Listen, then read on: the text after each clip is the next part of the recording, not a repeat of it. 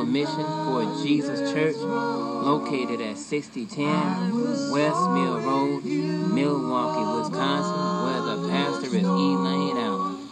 Father, you are king over the flood.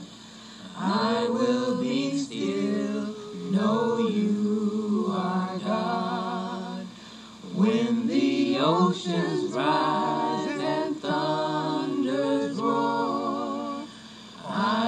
soar with you above the storm. Father, you are king over the flood. I will be still, know you are God. Find rest, my soul, in Christ.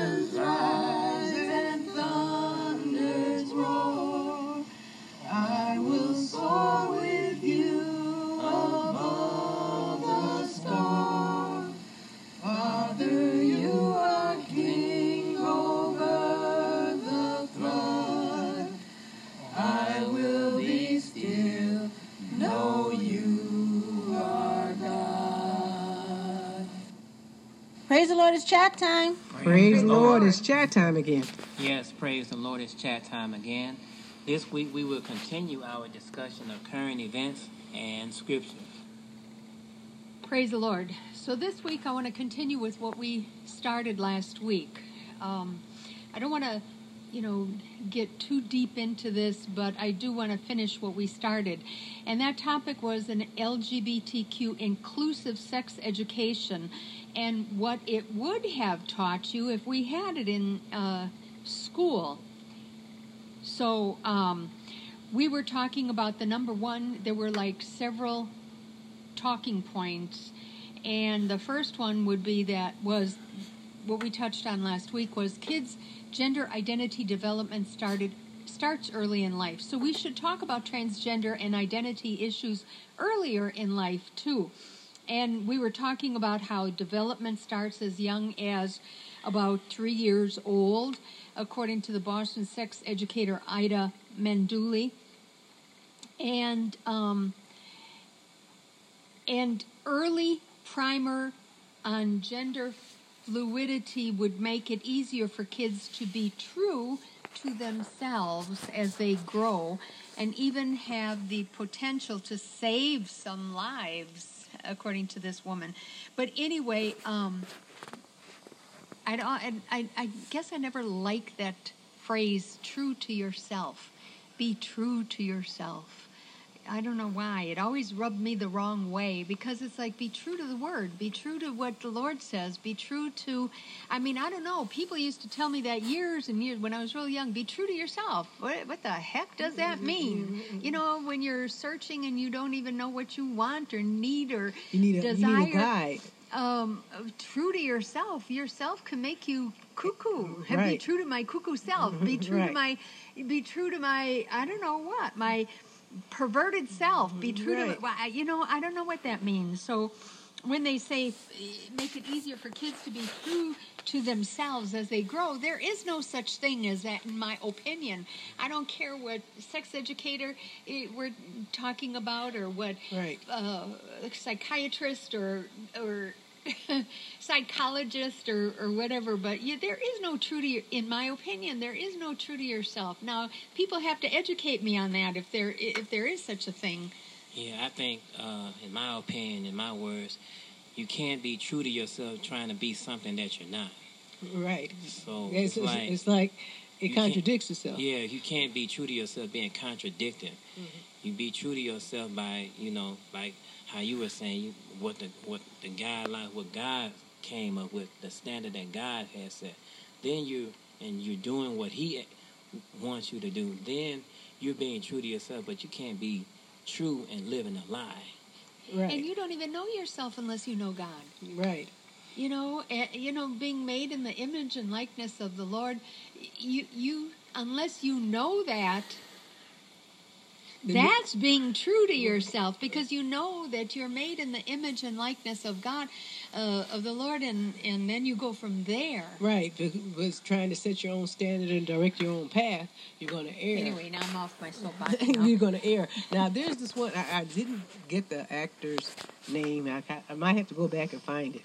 But he went through, I think he's dead today, but he went through a sex change. He was battling HIV, he was battling AIDS for about, I would say about like between 12 and 17 years. You know, you really didn't know it to look at him that he was sick, but that he was ill, but he went and he had a sex change.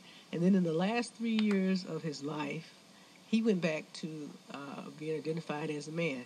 And this is what he told the people. He said, there's no such thing as a true sex change.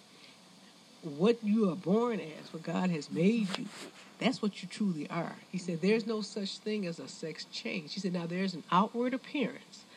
He said, whereby you can fool the world from the outside. He said, but as far as actually transforming completely into a different sex, he said, it does not happen. And that's why he went back to living as a male. Didn't say that he changed his lifestyle as a homosexual. But he did not try to deceive people into thinking that he was a woman, because he said no matter how you do it, I guess no matter how much estrogen you take, I don't know how many implants you have, or whatever they do as far as operations, he says you're never truly opposite of what you have been born as.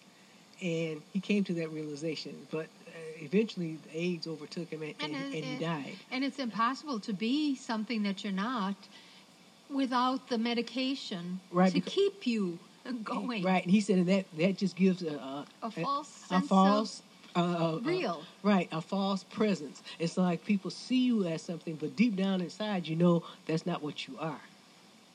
Mm. And, you know, I felt for him. I hope that maybe towards the end that he came into a greater revelation, even greater than that, but I don't know. Mm-hmm. That's like a torment. That's something that can just eat away at you like a cancer, mm-hmm. knowing that you're trying to undo something that you can't undo. Right. That's a torment. Right. And then to call a lie the truth, and to call something that which is false as being something that's real, and then people applaud you for it and accept you for it, but it's still a lie. Silly. Yes. To me, that's silly. I don't know. Anyway, moving on. So this article says that given the higher rates of suicide for teens who are transgender, especially those who are bullied, this kind of information could really bolster proven suicide prevention strategies. Well, I beg to differ with that, because unless you know who are in the Lord, that's the only thing that's going to prevent you from committing suicide. The second thing is periods are natural and affect all of our lives, not just those who identify as girls. Remember that day in 6th grade when teachers would separate the class by sex and the girls learned about their cycle and the boys got ushered out to do something else? Well, no. This article says that it's high time we stop that practice and give all kids a lesson on that type of health. I'm thinking what they have done, they've taken health and they've gone a step too far, and so now they're going into things that deals with not just your biology, but they've gone into things that deals with your morality. And I'm thinking that I didn't learn about my menstrual cycle at school. You know, I learned at home, and these roles that they're trying to step into, where they're trying to take the parents' place, to me that's dangerous. Mm-hmm. And I don't think they should be telling my son or my daughter about menstrual cycles. you know, and if they are going to say, if they tell about the biological aspect of it, that I can understand. And I don't see why they would have to separate the boys from the girls. Well, they go one step further. They're not just talking the biology of it. Then they start talking about the morality of it, the social aspects. And then they get into areas, to me, that doesn't concern them, but they made it their concern. Now, it says that by teaching all students about the monthly cycle, at the same time, it destigmatizes a natural part of having a uterus. If you teach them the biological aspect, but then they're talking about natural things, sexual awareness. And they're talking about, that's where we get the jokes about how men go and have to buy certain things for their girlfriends or wives. Well, that's going to be regardless. It's not going to take away the stigma. You can do that nowadays. You can tell a person to go and tell them to buy some feminine products. I don't care how much they learn in school. They're going to feel stigmatized. They're going to feel odd about getting it. All right. You know, one person who was a sodomite said why he didn't trust women. He said because he didn't trust anybody who could bleed for a week and not die. And I said, now, you know, you're not going to erase that type of prejudice. I don't care how much education you give a person. You know, some things have to be taught, to me, to remain at home. Number 3, LGBTQ plus teens might be more at risk for STIs and pregnancy than their straight peers. The not-so-fun fact, the United States has the highest STI rates in the industrialized world. Part of the problem lies with our sex ed curriculum that doesn't debunk myths about how we can catch sexually transmitted infections. We need to be particularly aware of how vulnerable the LGBTQ community is. LGBTQ plus youth face a number of elevated risks with their sexual health, including higher rates of STIs. Well, I think that their community should educate them. It should not be done in the schools. And include everybody. Right. Although,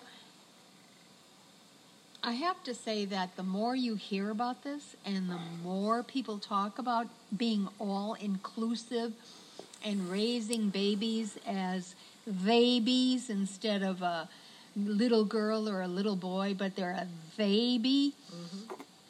And, you know, I noticed that when I'm driving down the street. Just yesterday, as a matter of fact, there was a guy walking down the street with a real long dress. I mean, people feel free to dress. Well, they've done that before, but now I guess it's more accepted. I didn't see it that much. Otherwise, they were called crazy. No, they were called gay. In my neighborhood, they were called crazy. Anyway, number 4, there's so much more to sex than basic heterosexual sex. Now, why are they teaching this? This is what I'm saying. They're crossing the line. Now, it says, sex is like a cheesecake factory menu. There are endless options. Some you might be interested in trying, some you're not into, and some you might try later. That might be, but, you know, teaching my child about the things that they might get interested in, that's what I'm saying. Now you're crossing the line. Framing sex as a single activity between a man and a woman isn't going to cut it anymore. It's vital we teach kids that there are countless of ways of having sex and that none of them is exclusive to a particular sexuality. No. And then they go into detail about the different kinds. That's what I object to. And then as you're doing that, what does that do? That opens up the door to people who have, I don't care how they look at it, perverse appetites, and then you're introducing your child to people who are bringing up acts that, to me, no normal individual will be involved in, and I don't care if they're offended by it. They need help. And all that is teaching someone pleasure, not morality, not how God wants it. Lust. It's your self-satisfaction, which is lust. You know, and you're talking about something that can drive a person insane. It's when Satan gets a hold of a person's mind and they no longer have control because lust has overtaken them. You talk about committing suicide. You talk about people who are looking to other people in the flesh to fulfill a void, a spiritual void that cannot be filled because it's sin. You're talking about suicide. You're talking about people who do not turning to the Lord. They're trying to turn to each other, and that's the blind leading the blind. Yeah, so you just got these perverse teachers, perverse leaders coming into the school trying to indoctrinate their perverseness on kids from K-4 on up to 12th grade, so it'll just be like a perverse generation just coming up. Right, so that they don't feel condemned for their own acts, so they can glory in a person in their flesh, basically, is what they're doing. For misery loves company. Yes. Well, here, number 5, your sexuality is fluid throughout your lifetime. Don't get hung up on labels. A well-rounded sex ed class would take the Kinsey scale and blast it in the 21st century. Your sexual orientation exists on a spectrum, but it's also a fluid thing throughout your lifetime. We live in an age of identity politics, and it's easy to get fixated on what we label ourselves, like cis, straight, genderqueer, and non-binary. This is a word I've never heard, androsexual, etc. But many of us continue to explore and possibly change aspects of our sexuality throughout our lives. We're humans. We shift. We evolve. It's in our nature. Or we devolve. We should never feel pressured to label ourselves if it doesn't feel right. We should teach teens to take whatever time you need or want to feel whatever you're feeling right now, or to safely explore what you want to. You should also remind kids that they don't need hard proof of their sexual or gender identity. If you know... That's so stupid. If you know you're asexual or genderqueer, for example, you don't have to have done anything with someone else to know it for sure. Number 6, open and honest discussions about body parts and what's considered normal are vital. So let's face it, we're all painfully oblivious to what's going on down there. Or we are. So I guess they just know this. You know, how do they come to that conclusion? They're so obviously twisted that there's just no way that they should be conducting any type of sex education in the classroom. I mean, it's just basically it's idiotic. Well, they would think that I would venture to say that they would feel like we would need some lessons on the differences. And I said, no, I don't. Like one person told me, this, you know, there were some things that when she got to the big city, because she was raised in a small town, it's some things she just never would have known if people hadn't told her. And now that they told her, it's like stuck in her brain. And she wish she hadn't heard it. I know. You know. It's just like, good grief. Just because you introduce somebody to something doesn't mean that what you've introduced them to is of quality. I remember I met this person from Africa, and she said in her village, sodomy, homosexuality was never heard of until they got...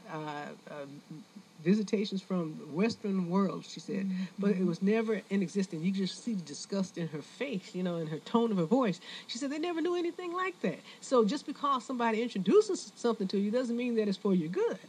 Yeah, I think like the old phrase goes, you know, stick to your day job. They should stick to reading, writing, arithmetic, right. Math. Yes, you know, you're so old-fashioned. those type of subjects, and leave that other stuff, that perverseness that will corrupt and interrupt right. children's mind outside. Right. They should not be introducing that into the classroom. Well, this sex educator in Boston, Ida Manduli, says that the way anatomy is taught currently tends to be focused on reproduction and sometimes on health. And I don't want to tell the rest of what I don't want to quote what the rest, because it's just too not appropriate for this program. Anyway, moving on.